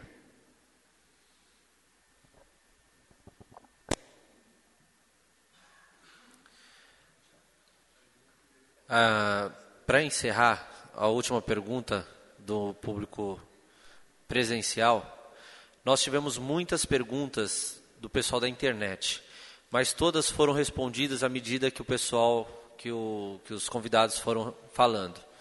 Então, para encerrar é, a, o fórum de hoje, a última pergunta. Pois não. Bom dia, é um prazer estar aqui. É difícil a gente se segurar, viu, pastores, líderes desse movimento, porque a gente acha tão bom ouvir, né? Coisa boa. Aí eles falam devagar e a gente fala, puxa, né? Mas eu queria ler um texto bíblico aqui em 1 João 2, eu queria só um esclarecimento. Filhinhos, já é a última hora, e como ouvistes que veio o anticristo, também agora muitos anticristos têm surgido, pelo que conhecemos que é a última hora. Eles saíram do nosso meio. Entretanto, não eram dos nossos, porque se tivessem sido dos nossos, teriam permanecido conosco. Todavia, eles se foram para que ficasse manifesto que nenhum eles, deles é dos nossos. Então, assim, escatologicamente, a gente espera a vinda do anticristo, certo? Com a besta, com, com a luta do Armagedon. Mas aqui está falando que tem outros anticristos que saíram do, do meio de nós. E na minha cabeça, é o que eu estou falando, às vezes a gente não se segura e você começa a rotular. Credo, aquele ali parece que é um anticristo, parece que eu estou entendendo que que Hitler foi o anticristo e você começa a nominar, isso é correto, é incorreto? Quem são esses anticristos? Eles são precursores daquele último? É nesse sentido.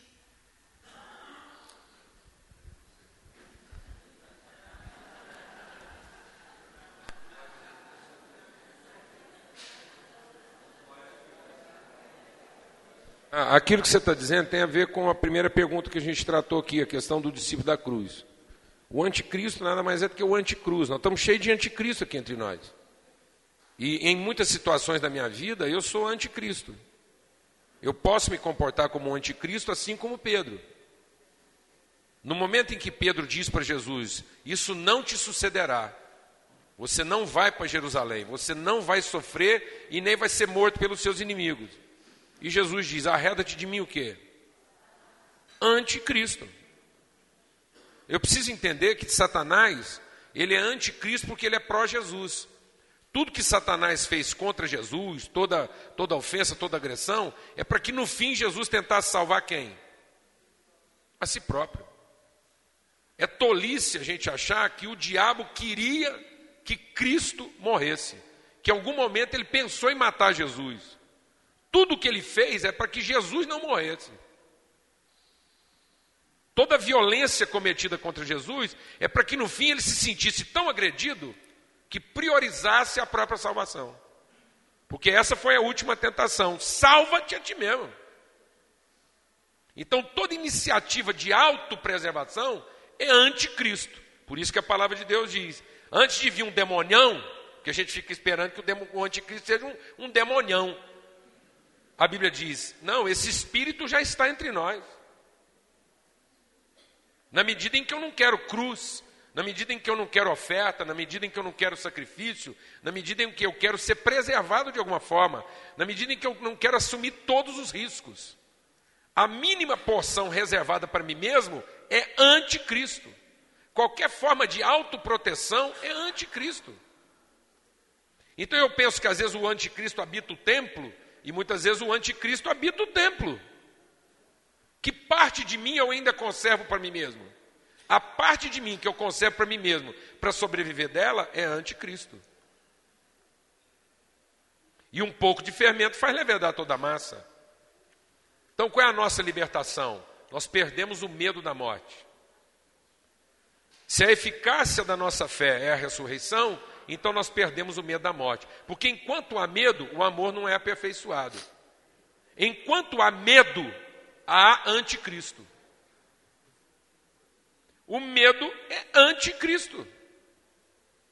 E o perfeito amor lança fora o anticristo. O perfeito amor lança fora o que? O medo. Eu perdi o medo da morte, eu perdi o medo de ser Cristo. Eu perdi o medo de ser oferta qualquer que seja a desculpa que eu tenha para isso. Então não há Cristo sem risco absoluto de ver a minha vida totalmente dependente de Deus. Aquilo que ainda depende da minha de uma ação autopreservadora é anticristo. Então essa era a angústia em que Cristo vai estar por um momento absolutamente dependente de Deus. Ele perde de si todo o controle. E enquanto nós não perdemos de nós mesmos todo o controle, o anticristo ainda frequenta o templo. Ele está entre nós. E só um meio de expurgar o anticristo é o amor na sua forma absoluta. O amor que expurga, que lança de fora de nós o medo da morte. E nós vencemos pela palavra do pela, pelo sangue do Cordeiro, pela palavra da nossa pregação e porque não tememos a morte.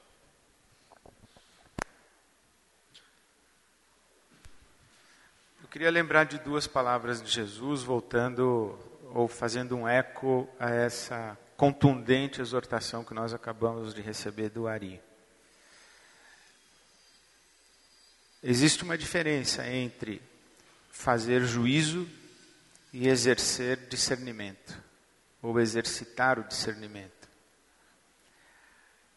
Em Mateus capítulo 7, Jesus fala que devemos nos acautelar dos falsos profetas. E disse que nem todo o que me diz Senhor, Senhor entrará no reino do meu Pai, mas aquele que faz a vontade do meu Pai. Há muita aparência de piedade, né? na linguagem de Paulo, há muita aparência de piedade, mas, mas negando o poder.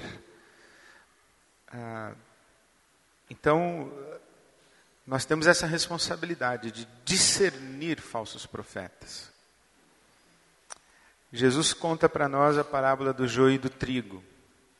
E na parábola do joio e do trigo, ele nos proíbe de julgar e condenar e definir o destino. Mas ele deixa claro que a gente ia conseguir ver o que é joio e o que é trigo. Diz: quem vai cuidar do destino do joio e do trigo não é você. O juízo pertence a Deus, mas você vai ver o que é joio e vai ver o que é trigo. Então eu penso que nós devemos exercitar o discernimento, sim. Às vezes as pessoas perguntam para mim, pastor, o que você acha do fulano? Às vezes eu digo, o fulano, pelo que eu observo, é caso de cadeia, ou de hospício, ou de libertação espiritual, porque é um endemoniado. Não sei se é louco, se é bandido ou se é possesso.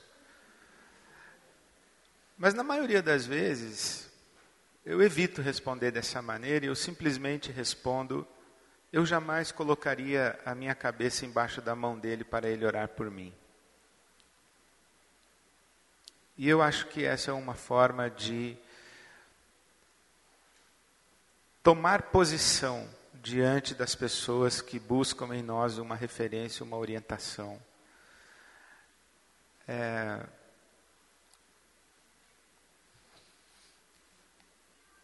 E a nossa responsabilidade pastoral, já que nós estamos falando de discipulado, nós estamos falando de uma coisa muito séria, é nós também tomarmos cuidado com a leviandade que hoje está presente dentro da nossa igreja. Eu tenho certeza que se eu pronunciar um nome aqui, os dois minutos da minha fala vão parar no YouTube. Porque há muita gente em busca de discernimento espiritual, mas há muita gente em busca de popularidade, de frisson, gerar polêmica, ver sangue, criar contenda, desviar o foco da real e verdadeira discussão.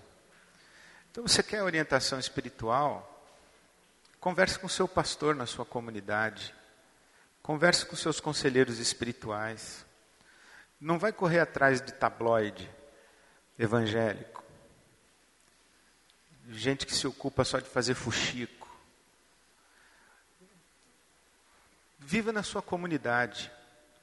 Peça a Deus o discernimento para a sua caminhada e quem são as pessoas que você vai a elas se se submeter de maneira lúcida como seus pastores e seus mestres. Sempre no processo coletivo comunitário.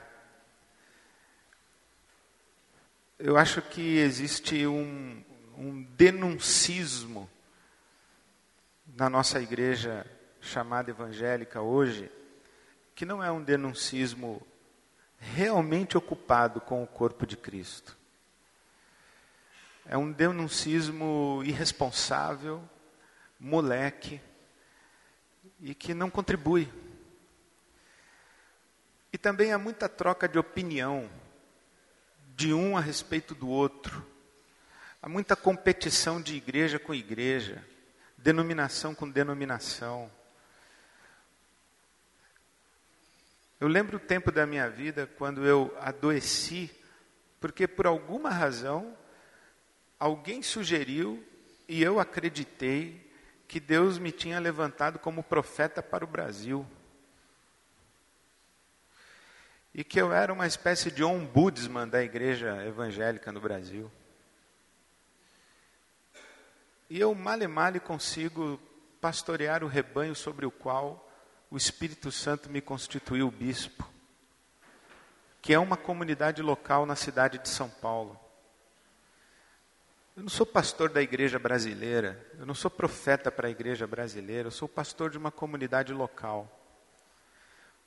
Aquilo que transborda da minha comunidade local e da minha experiência comunitária é uma responsabilidade do Espírito de Deus, aonde essa experiência comunitária e essa voz comunitária vai chegar, isso é uma responsabilidade do Espírito Santo de Deus.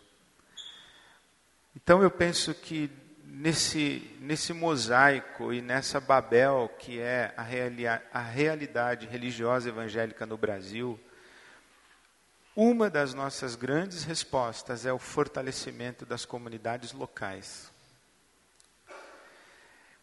E o reconhecimento de que a igreja é de Jesus Cristo.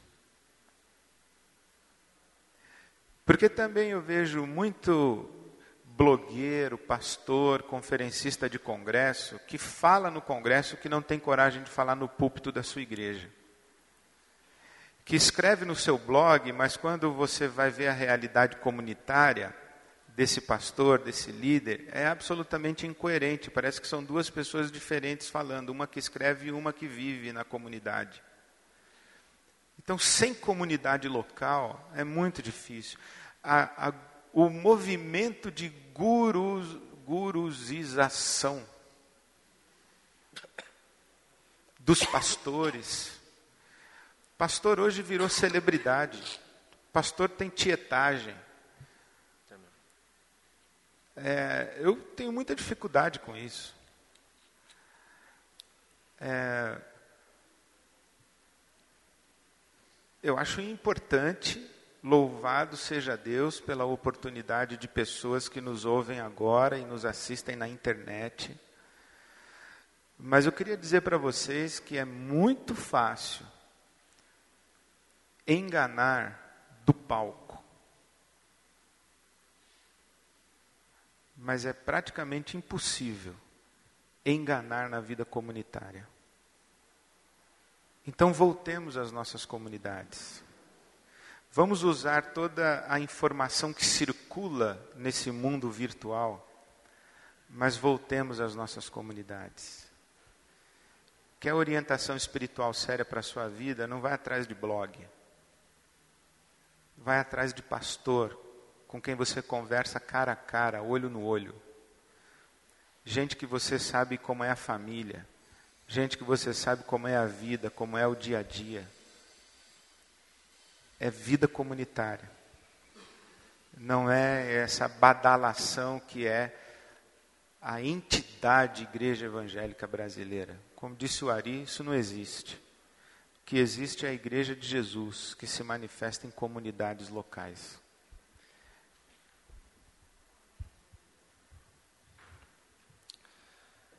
É, não sei se vocês acompanharam, mas já estamos projetando aí a nossa próxima agenda.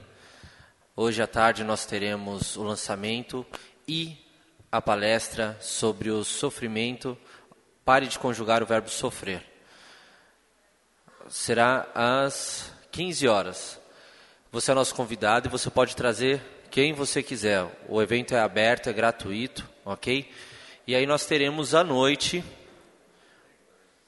o segundo dia do Lutando pela Igreja com Ari, o Bitum e o Capelete. Esse evento você só entra com acesso do con con congressista, ok? Gostaria de informar que nós passamos dos 620 acessos na internet, mais de 20 países nos acompanhando. Quero agradecer a todo o pessoal que está nos acompanhando aí na internet também, tá? E contar com vocês com o apoio da divulgação nos próximos, na próxima agenda, tá bom? Obrigado à equipe. Gente, lembrando, tem muita gente trabalhando para que isso aconteça. Muita gente. Tem uma equipe em São Paulo, tem uma equipe no Rio de Janeiro, tem a equipe aqui que está correndo atrás para as coisas acontecerem. Nós serviremos um café. Tá? Não sei se o café está pronto, pessoal. O café está pronto. É só para saída. E aí você, às 15 horas, você pode retornar. Tudo bem? Irmão, irmão só um minutinho. Eu sei que a gente está terminando. Eu queria, assim, é, eu sinto um peso de dizer uma coisa aqui, assim, até aproveitando um pouco o gancho do Ed aqui. É, quando a gente fala dessas coisas aqui, essa responsabilidade mútua, ela tem que começar aqui entre nós. Se você perceber algum de nós aqui laborando em erro, você tem responsabilidade com a gente. Nós temos responsabilidade uns com os outros. Nós não podemos que no, deixar que a nossa admiração, o respeito que nós temos, no, nos isente dessa responsabilidade, da exortação, do, do confronto. Eu, eu, eu, quero insistir nesse ponto. Eu quero insistir nesse ponto. Quando, quando Ed fala assim, desse, desse pseudo respeito que, que, que, que fica muito mais próximo, às vezes, de um, de um, de um, de um de uma beatificação antecipada, sei lá o quê, de achar que só porque a gente acertou uma vez vai acertar sempre. E isso, isso é ruim. Isso é imaturo, isso, isso é infantil. Nós precisamos entender a nossa responsabilidade adulta uns com os outros. Então, por favor, é um apelo. Ontem a gente estava conversando até de madrugada. O que, que nos protege de seguir pelo mesmo caminho? Por que, que Paulo tem que escrever aos Gálatas e dizer: vocês começaram tão bem, o que, que fez vocês se desviarem tão rápido? Será que simplesmente a gente tem um discurso contundente desse nos protege? Não, o que nos protege é uma relação honesta. O que nos protege é uma relação honesta e madura. Nós nos protegemos mutuamente. Nós nos salvamos mutuamente, na medida em que nós nos submetemos uns aos outros. Então, em nome de Cristo Jesus, se você tem respeito por aquilo que Deus tem gerado a partir das nossas vidas, que esse respeito se traduza em responsabilidade e não em admiração. É um apelo. Porque não fosse isso, amados, e ninguém aqui está protegido simplesmente porque tem um discurso coerente. Ter o discurso não nos protege. Discernir por um instante uma teologia bíblica não nos protege. O que nos redime, o que nos guarda, é uma relação madura, honesta. Nós somos salvadores de famílias e não de indivíduos. As famílias serão abençoadas e não os indivíduos. Nós somos um povo, uma família onde nós lutamos uns pelos outros. Amém? Então é um apelo que eu estou fazendo. Da parte, eu creio que eu estou representando esses homens aqui. E representando tantos outros. Não nos admire a ponto de não nos respeitar de maneira digna, honesta, franca e justa. Amém? Eu gostaria de pedir, vamos ficar em pé? Pastor Ricardo Bitum, encerra com uma oração, por favor.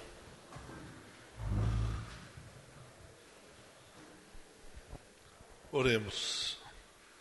Pai, nós estamos diante do Santo e isso faz com que o nosso coração trema e tema, assim como diante das Sagradas Escrituras e do teu povo. Nós rogamos que o Senhor nos ajude no exercício do discernimento. E como nosso irmão Bonhoeffer apregoou a ortopraxia, uma vida diária com o Senhor no exercício do bem ao próximo. Nos ajude a te servir com excelência. Despede-nos em paz. No nome de Jesus. Amém.